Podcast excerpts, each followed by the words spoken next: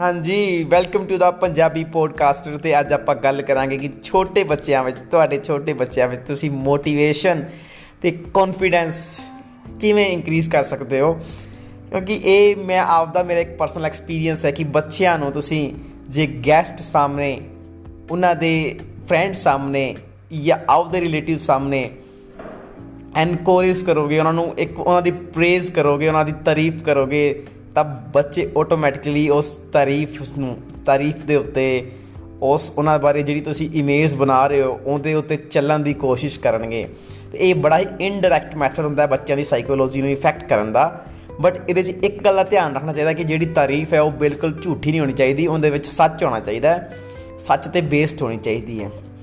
ਕਿਉਂਕਿ ਮੈਂ ਦੇਖਿਆ ਹੈ ਕਿ ਮੇਰੀ ਲਾਈਫ ਤੇ ਇਸ ਚੀਜ਼ ਦਾ ਬੜਾ ਵੱਡਾ ਅਸਰ ਹੈ। ਮੇਰੇ ਪੇਰੈਂਟਸ ਕੋਈ ਇੰਨੇ ਜ਼ਿਆਦਾ ਐਜੂਕੇਟਿਡ ਨਹੀਂ ਹੈਗੇ ਸੀ ਬਟ ਉਹਨਾਂ ਦਾ ਇੱਕ ਸੁਭਾਅ ਸੀ ਕਿ ਮੇਰੀ ਤਾਰੀਫ ਕਰਨਾ ਪਲੱਸ ਜਿਹੜੇ ਮੈਂ ਸਕੂਲ 'ਚ ਪੜਦਾ ਉਹਨਾਂ ਦੀ ਇੱਕ ਗੰਦੀ ਆਦਤ ਸੀ, ਕਹਿ ਲਓ ਤੁਸੀਂ ਵੀ ਉਹਨਾਂ ਨੇ ਮੇਰੀ ਤਾਰੀਫ ਜ਼ਿਆਦਾ ਕੀਤੀ ਹੈ।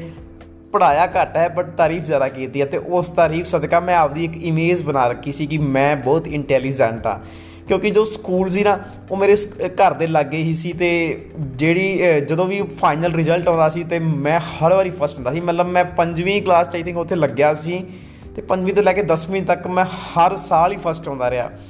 ਤੇ ਈਵਨ ਉਹ ਮਤਲਬ ਕੋਈ ਸੈਲੀਬ੍ਰੇਟ ਜਿਹੜਾ ਹੁੰਦਾ ਸੀ, ਉਹ ਇਦਾਂ ਜ਼ਿਆਦਾ ਕਾਲਜ ਵਿੱਚ ਸਕੂਲ ਵਿੱਚ ਨਹੀਂ ਹੁੰਦਾ ਸੀ ਬਟ ਉਹ ਪੇਰੈਂਟਸ ਜਿਹੜਾ ਸਕੋਰ ਕਾਰਡ ਭੇਜਦੇ ਆ ਈਅਰਲੀ ਸਕੋਰ ਕਾਰਡ ਉਸ ਟਾਈਮ ਭੇਜਦੇ ਸੀ ਘਰਾਂ 'ਚ। ਉਹਦੇ ਵਿੱਚ ਉਹ ਫਸਟ ਹੀ ਮੈਨੂੰ ਦਿੰਦੇ ਸੀ ਫਸਟ ਹੀ ਮੇਰਾ ਆਉਂਦਾ ਸੀ। ਐਂਡ ਇਹ ਕਈ ਵਾਰੀ ਇੱਕ ਇੱਕ ਦੋ ਦੋ ਬੱਚੇ ਹੀ ਫਸਟ ਆਉਂਦੇ ਸੀ, ਕਈ ਵਾਰੀ ਕਲਾਸ ਵਿੱਚ ਬੱਚੇ ਹੀ ਚਾਰ ਹੁੰਦੇ ਸੀ, ਚਾਰਾਂ 'ਚ ਤਿੰਨ ਫਸਟ ਹੀ ਆ ਜਾਂਦੇ ਸੀ। ਐਂਡ ਮਤਲਬ ਮੇਰੇ ਜਦੋਂ ਵੀ ਉਹ ਘਰਦਿਆਂ ਨੂੰ ਹੈਂਡਓਵਰ ਦਿੰਦੇ, ਕਰਦੇ ਸੀ ਕਾਰਡ ਜਾਂ ਉਹਨਾਂ ਨੂੰ ਇੱਕ ਗੱਲ ਉਹ ਜ਼ਰੂਰ ਕਹਿੰਦੇ ਸੀ, ਬੱਚਾ ਤੁਹਾਡਾ ਬਹੁਤ ਇੰਟੈਲੀਜੈਂਟ ਹੈ, ਬੱਚਾ ਤੁਹਾਡਾ ਫਸਟ ਆਇਆ ਹੈ, ਬੱਚਾ ਤੁਹਾਡਾ ਵਾਕਿਆ ਇੰਟੈਲੀਜੈਂਟ ਹੈ, ਇਹਨੂੰ ਸਾਰਾ ਕੁਝ ਬੜੀ ਜਲਦੀ ਯਾਦ ਹੋ ਜਾਂਦਾ ਹੈ। ਤੇ ਮੇਰੀ ਇੱਕ ਆਪਦੀ ਸੈਲਫ ਇਮੇਜ ਬਣੀ ਹੋਈ ਸੀ ਕਿ ਯਾਰ ਮੈਂ ਵਾਕਈ ਬਹੁਤ ਇੰਟੈਲੀਜੈਂਟ ਆ। ਉਹ ਤਾਂ ਮੈਨੂੰ ਬਾਅਦ ਚ ਕਿਸੇ ਸਕੂਲ 'ਚ ਜਾ ਕੇ ਪਤਾ ਲੱਗਾ ਕਿ ਮੈਂ ਇੰਨਾ ਇੰਟੈਲੀਜੈਂਟ ਨਹੀਂਗਾ ਜਿੰਨਾ ਉਹ ਕਹਿੰਦੇ ਸੀ। ਬਟ ਉਹ ਜਿਹੜੀ ਇਮੇਜ ਮੇਰੇ ਅੰਦਰ ਬਣੀ ਹੋਈ ਸੀ, ਮੇਰੀ ਆਪਦੀ, ਉਹਨੇ ਮੈਨੂੰ ਇੱਕ ਕੰਪੀਟ ਹਰ ਜਗ੍ਹਾ ਤੇ ਕੰਪੀਟ ਕਰਨ ਵਾਸਤੇ ਤਿਆਰ ਕੀਤਾ। ਹਰ ਜਗ੍ਹਾ ਤੇ ਕੰਪੀਟੀਸ਼ਨ ਲੈਣ ਵਾਸਤੇ ਮੇਰੇ ਅੰਦਰੋਂ ਆਵਾਜ਼ ਉੱਠਦੀ ਸੀ ਕਿ ਨਹੀਂ ਯਾਰ ਮੈਂ ਤਾਂ ਬਹੁਤ ਇੰਟੈਲੀਜੈਂਟ ਹਾਂ ਜੇ ਇਹ ਬੰਦੇ ਮੇਰੇ ਤੋਂ ਅੱਗਾ ਨਿਕਲ ਰਿਹਾ ਤਾਂ ਮੈਂ ਇਹਨਾਂ ਤੋਂ ਵੀ ਅੱਗੇ ਨਿਕਲਣਾ ਹੈ। ਮੈਂ ਕੰਪੀਟ ਕਰਕੇ ਵਿਖਾਉਣਾ ਹੈ।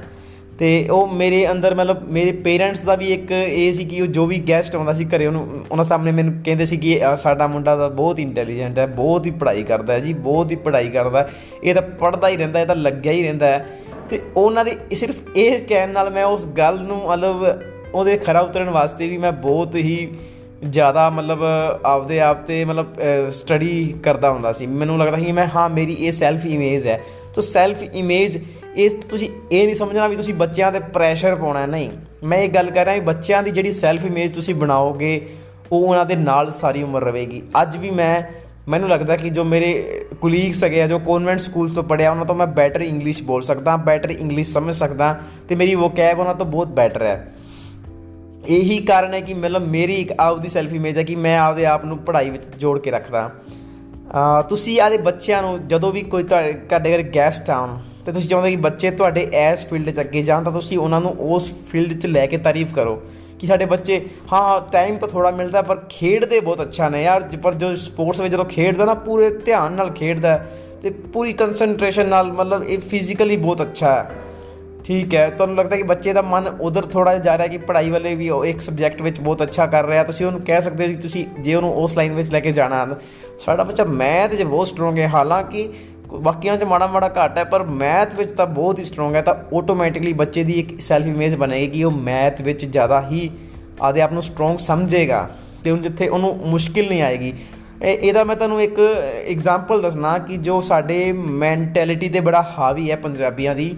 ਤੁਸੀਂ ਦੇਖਿਆ ਹੋਣਾ ਹੈ ਕਿ ਜੋ ਪੰਜਾਬੀ ਹੈ, ਉਹ ਇੰਗਲਿਸ਼ ਪੜਨ ਤੋਂ ਕਤਰਾਉਂਦੇ ਆ ਇੰਗਲਿਸ਼ ਪੜਨ ਤੋਂ ਕਿਉਂ ਕਤਰਾਉਂਦੇ ਆ? ਕਿਉਂਕਿ ਆਪਣੇ ਆਪਣੇ ਦਾ ਇੱਕ ਲੋਕਲ ਧਾਰਨਾ ਬਣੀ ਹੋਈ ਹੈ, ਕੋਈ ਕਿਸੇ ਘਰੇ ਜਾ ਕੇ ਕਹਿੰਦਾ, ਲੈ ਅੰਗਰੇਜ਼ੀ, ਸਾਨੂੰ ਤਾਂ ਅੰਗਰੇਜ਼ੀ ਆਉਂਦੀ ਨਹੀਂ ਕਦੇ, ਸਾਡੇ ਤਾਂ ਜਵਾਕਾਂ ਨੂੰ ਹੀ ਅੰਗਰੇਜ਼ੀ ਨਹੀਂ ਆਉਂਦੀ, ਸਾਡਾ ਪੁੱਤਰ ਤਾਂ ਅੰਗਰੇਜ਼ੀ ਪੜ੍ਹਨੀ ਜਾਣਦਾ ਹੀ ਕੋਈ ਨਹੀਂ? ਲੋਕਾਂ ਦੇ ਬੇਟੇ ਤਾਂ ਬੜੀ ਅੰਗਰੇਜ਼ੀ ਪੜ੍ਹਦੇ ਆ। ਮਤਲਬ ਮਤਲਬ ਸਾਡੇ ਬੱਚੇ ਨੂੰ ਤਾਂ ਅੰਗਰੇਜ਼ੀ ਸਮਝ ਹੀ ਨਹੀਂ ਆਉਂਦੀ। ਇਹ ਚੀਜ਼ਾਂ ਜਿਹੜੀਆਂ ਹੈ ਨਾ, ਮਤਲਬ ਆਪਣੇ ਅੰਗਰੇਜ਼ੀ ਆਪਣੇ ਪੱਲੇ ਨਹੀਂ ਪੈਂਦੀ, ਪੰਜਾਬੀਆਂ ਦੇ ਪੱਲੇ ਅੰਗਰੇਜ਼ੀ ਨਹੀਂ ਪੈਂਦੀ। ਇਹ ਜਿਹੜੀ ਗੱਲਾਂ ਨਾ, ਇਹ ਗੱਲਾਂ ਦਾ ਆਪਣੀ ਜਨਰੇਸ਼ਨ ਦੇ ਡੀਐਨਏ ਦੇ ਉੱਤੇ ਇੰਨਾ ਅਸਰ ਹੈ ਕਿ ਪੰਜਾਬੀ ਨੂੰ ਜਦੋਂ ਅੰਗਰੇਜ਼ੀ ਪੜ੍ਹਨ ਵਾਸਤੇ ਕਿਹਾ ਜਾਂਦਾ ਹੈ ਜਿਹਦੇ, ਜਿਹੜਾ ਫੈਮਲੀਜ਼ ਵਿੱਚ, ਇਸ ਤਰ੍ਹਾਂ ਦੇ ਫੈਮਲੀਜ਼ ਵਿੱਚ, ਇਸ ਤਰ੍ਹਾਂ ਦੇ ਮਾਹੌਲ ਵਿੱਚ ਖੇਡਦਾ ਹੈ, ਜਿੱਥੇ ਅੰਗਰੇਜ਼ੀ ਨੂੰ ਇੱਕ ਬੜੀ ਹਵਾ ਬਣਾ ਕੇ ਵਿਖਾਇਆ ਨਾ ਉੱਥੇ ਉਹਦੇ ਮੈਂਟਲ ਬਲੋਕ ਹੀ ਬਣ ਜਾਂਦੇ ਆ, ਉਹਦੇ ਦਿਮਾਗ 'ਚ ਇੱਕ ਬਲੋਕ ਬਣ ਜਾਂਦਾ ਕਿ ਨਹੀਂ ਯਾਰ, ਮੈਂ ਅੰਗਰੇਜ਼ੀ ਨਹੀਂ ਕਰ ਸਕਦਾ, ਮੇਰੇ ਵੱਡਿਆਂ ਨੇ ਨਹੀਂ ਕੀਤੀ, ਮੇਰੇ ਭਰਾਵਾਂ ਨੇ ਨਹੀਂ ਕੀਤੀ, ਮੇਰੇ ਚਾਚੇ ਤਾਇਆਂ ਨੂੰ ਨਹੀਂ ਪਤਾ ਹੈਗਾ, ਮੈਂ ਕਿੱਥੋਂ ਕਰ ਲੂੰਗਾ? ਠੀਕ ਹੈ। ਸੋ ਜਿਹੜਾ ਇਹ ਚੀਜ਼ਾਂ ਹਾਵੀ ਹੋ ਜਾਂਦੀਆਂ ਨੇ, ਉਹ ਬੱਚਾ ਆਟੋਮੈਟਿਕਲੀ ਉਹ ਚੀਜ਼ਾਂ ਦੇ ਆਪ ਨੂੰ ਕਮਜ਼ੋਰ ਸਮਝਣ ਲੱਗ ਜਾਂਦਾ ਹੈ। ਜਦੋਂ ਉਹਨੂੰ ਇਹ ਪੁਸ਼ ਮਿਲਦਾ ਕਿ ਨਹੀਂ ਯਾਰ, ਆਪਣੇ ਤਾਂ ਜਨਰੇਸ਼ਨ ਚ ਸਾਰੇ ਅੰਗਰੇਜ਼ ਹੋਏ ਨੇ, ਕੋਈ ਗੱਲ ਨਹੀਂ, ਇਹਨਾਂ ਨੂੰ ਟਾਈਮ ਨਹੀਂ ਲੱਗਿਆ, ਨਹੀਂ ਤਾਂ ਅੰਗਰੇਜ਼ੀ ਤਾਂ ਤਾਇਆ ਬੜਾ ਸੋਹਣੀ ਬੋਲ ਲੈਂਦਾ ਸੀ, ਐਂ ਕਰ ਲੈਂਦੇ ਸੀ, ਉਹ ਕਰ ਲੈਂਦੇ ਸੀ। ਮਤਲਬ ਇਸ ਤਰ੍ਹਾਂ ਦੀ ਗੱਲਾਂ ਆਪਾਂ, ਜਿਹਦੇ ਚ ਝੂਠ ਨਾ ਹੋਵੇ ਸੌਰੀ ਜਿਹਦੇ ਵਿੱਚ ਝੂਠ ਨਾ ਹੋਵੇ, ਜੇ ਆਪਾਂ ਉਹ ਸੁਣਾਵਾਂਗੇ ਉਹਨਾਂ ਨੂੰ ਉਹਨਾਂ ਨੂੰ ਮੋਟੀਵੇਟ ਕਰਾਂਗੇ ਤਾਂ ਮੈਂਟਲ ਬਲੌਕਸ ਨਹੀਂ ਬਣਨਗੇ। ਇਹ ਮੇਰਾ, ਮਤਲਬ ਇਹ ਸਭ ਕੁਝ ਮੈਂ ਕੰਪਲੀਟ ਕਰਨ ਤੋਂ ਬਾਅਦ ਦੱਸਦਾ ਕਿ ਮੈਂ ਕੋਈ ਇਹਦੇ ਵਿੱਚ ਪ੍ਰੋਫੈਸ਼ਨਲ ਨਹੀਂ ਬਟ ਇਹ ਮੇਰਾ ਪਰਸਨਲ ਐਕਸਪੀਰੀਐਂਸਿਸ ਹੈਗੀਆਂ ਨੇ, ਜੋ ਮੈਂ ਤੁਹਾਨੂੰ ਸ਼ੇਅਰ ਕਰ ਰਿਹਾ। ਸੋ ਬੱਚੇ ਨੂੰ ਤੁਸੀਂ ਮੋਟੀਵੇਟ ਕਰੋ, ਤੁਸੀਂ ਉਹਨੂੰ ਐਨਕਰੇਜ ਕਰੋ, ਤੁਸੀਂ ਉਹਨੂੰ ਜਿਸ ਫੀਲਡ ਵਿੱਚ ਫਿਜ਼ੀਕਲ ਫੀਲਡ ਵਿੱਚ ਗੇਮਸ ਵਿੱਚ ਸਪੋਰਟਸ ਵਿੱਚ ਲੈ ਜਾਂਦੇ ਹੋ ਤੁਹਾਨੂੰ ਸਪੋਰਟਸ ਵਿੱਚ ਉਹਨੂੰ ਐਨਕਰੇਜ ਕਰੋ, ਉਹਨੂੰ ਉਹਨੂੰ ਬਾਕੀਆਂ ਸਾਹਮਣੇ ਪ੍ਰੇਜ਼ ਕਰੋ ਕਿ ਯਾਰ ਇਹਨੂੰ ਬੜੀ ਨੌਲੇਜ ਹੈਗੀ ਇਸ ਚੀਜ਼ ਦੀ। ਤੁਸੀਂ ਚਾਹੁੰਦੇ ਹੋ ਚੈਸ ਖੇਡੇ, ਉਹ ਕੋਈ ਮੈਂਟਲ ਗੇਮਸ ਖੇਡੇ ਤਾਂ ਤੁਸੀਂ ਉਸ ਚੀਜ਼ ਨੂੰ ਲਿਆ ਕੇ ਦਿਓ। ਜਦੋਂ ਆਦੇ ਕਲੀਗ ਸਾਹਮਣੇ ਪਰਫਾਰਮ ਕਰਨਗੇ ਤੁਹਾਨੂੰ ਤੁਸੀਂ ਕਹਿ ਸਕਦੇ ਸਾਡੇ ਬੱਚੇ ਨੂੰ ਬੜਾ ਅੱਛਾ ਆਉਂਦਾ ਹੈ ਤੇ ਇਹ ਨੈਟ ਤੇ ਰਿਸਰਚ ਵੀ ਕਰਦਾ ਹੈ, ਇਹ YouTube ਤੇ ਬੜੀ ਅੱਛੀ ਅੱਛੀ ਚੀਜ਼ਾਂ ਵੇਖਦਾ ਹੈ। ਇਹ YouTube ਤੇ ਫालतू ਦੀ ਬਕਵਾਸ ਨਹੀਂ ਵੇਖਦਾ, ਇਹ ਫालतू ਦੇ ਕਾਰਟੂਨ ਨਹੀਂ ਵੇਖਦਾ, ਇਹ ਤਾਂ ਬੜੇ ਕੰਮ ਦੀ ਚੀਜ਼ਾਂ ਵੇਖਦਾ, ਤਾਂ ਆਟੋਮੈਟਿਕਲੀ ਉਹਦੇ ਤੇ ਕੁਝ ਪਰਸੈਂਟ ਅਸਰ ਹੋਏਗਾ। ਸੋ ਤੁਸੀਂ ਬੱਚੇ ਦੀ ਸੈਲਫ ਇਮੇਜ ਕੀ ਬਣਾ ਰਹੇ ਹੋ? ਤੁਸੀਂ ਉਹਦੇ ਮਾਈਂਡ ਵਿੱਚ ਕੀ ਇਨਪੁਟ ਪਾ ਰਹੇ ਹੋ? ਤੁਸੀਂ ਉਹਦੀ ਪ੍ਰੇਜ਼ ਕਰ ਰਹੇ ਹੋ ਜਾਂ ਤੁਸੀਂ ਉਹਨੂੰ ਡੀਮੋਟੀਵੇਟ ਕਰ ਰਹੇ ਹੋ, ਇਹ ਤੁਹਾਡੇ ਤੇ ਡਿਪੈਂਡ ਕਰਦਾ ਹੈ। ਤੁਸੀਂ ਜੋ ਕਰੋਗੇ, ਤੁਹਾਡੇ ਬੱਚੇ ਦਾ ਅਸਰ ਉਹਦੇ ਤੇ ਪਏਗਾ। Thank you for listening this podcast ਤੁਸੀਂ ਆਦੇ ਸੁਝਾਅ ਜ਼ਰੂਰ ਮੈਨੂੰ ਦਿਓ। ਪਲੀਜ਼ WhatsApp ਕਰਿਓ ਜਾਂ ਤੁਸੀਂ ਮੈਨੂੰ ਇਹਦੇ ਤੇ ਜੇ ਕਮੈਂਟ ਹੋ ਸਕਦਾ ਤਾਂ ਕਮੈਂਟ ਕਰਿਓ। Thank you